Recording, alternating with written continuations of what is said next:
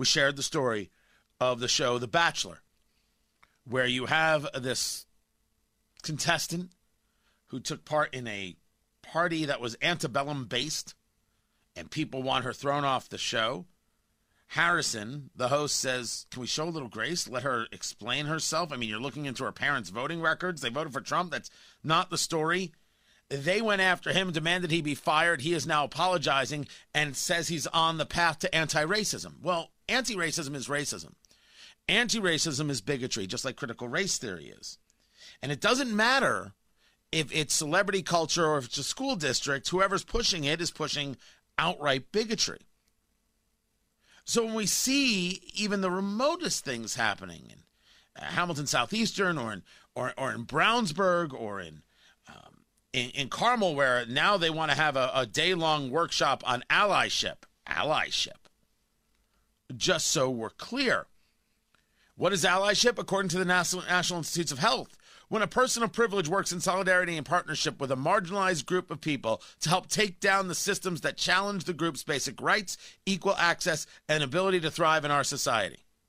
Well, you'd still have to show us those systems. But allyship is do what we tell you to do, otherwise, you're a bigot. I mean, that's what it is. Hamilton Southeastern schools said, "Hey, when we talk about Black Lives Matter, the the superintendent said let's discuss it as a political movement." And the argument could have been, "Well, no, we should talk about it as a social movement."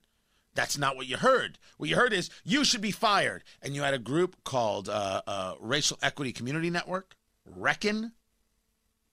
Uh, it's white supremacy. It's not white supremacy. That's just wrong. Not only is that wrong, that should be fought back against aggressively.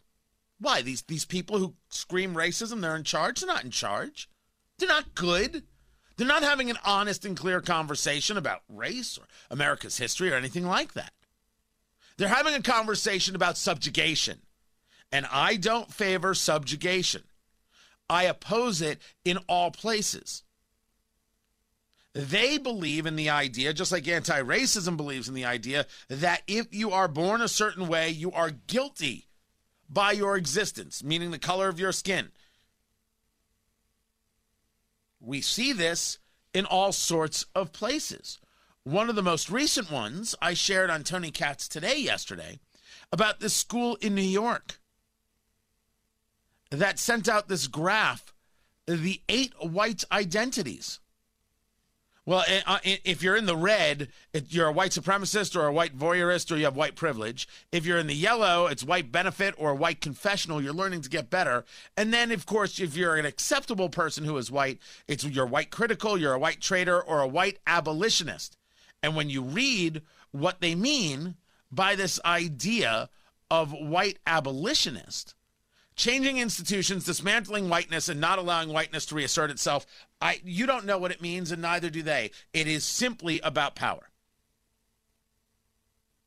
It is simply about control. It is simply not about people coming together. It is about dividing people on every level. But that brings us to some audio from Marc Lamont Hill, who's a bigot. And the conversations I've been having about Black Lives Matter being a Marxist organization. Of course it is. And I've been right from the beginning. And there is no one, whether they be an educator or an athlete or a celebrity in the city of Indianapolis or anywhere within the sound of my voice, that can argue this. Look, we just called it from the beginning. This is Marc Lamont Hill, a professor, CNN, former CNN contributor, discussing the goal of Black Lives Matter. Activists are saying, no, let's defund. No, no, let's abolish. Let's imagine new possibilities. And one of the new possibilities that they've imagined um, is, an, is a world where that, that is anti-imperialist. They don't want to just nation build, but they want a world make.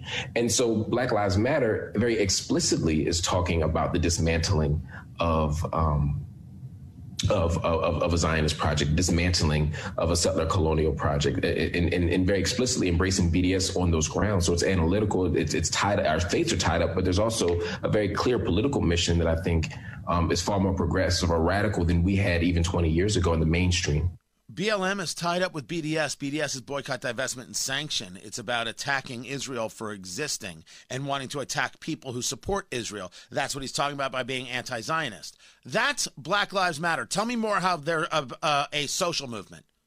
Of course, they're not a social movement. Of course, it's a political movement. Get over yourselves. Get your head out of your you know what. Stop being an ally of these bigots and start understanding what's happening. Black Lives Matter and everything that you're seeing is a political movement meant to divide and destroy. Why are people being a part of it in our schools and in our celebrity culture? Damn straight you should stand up and fight back.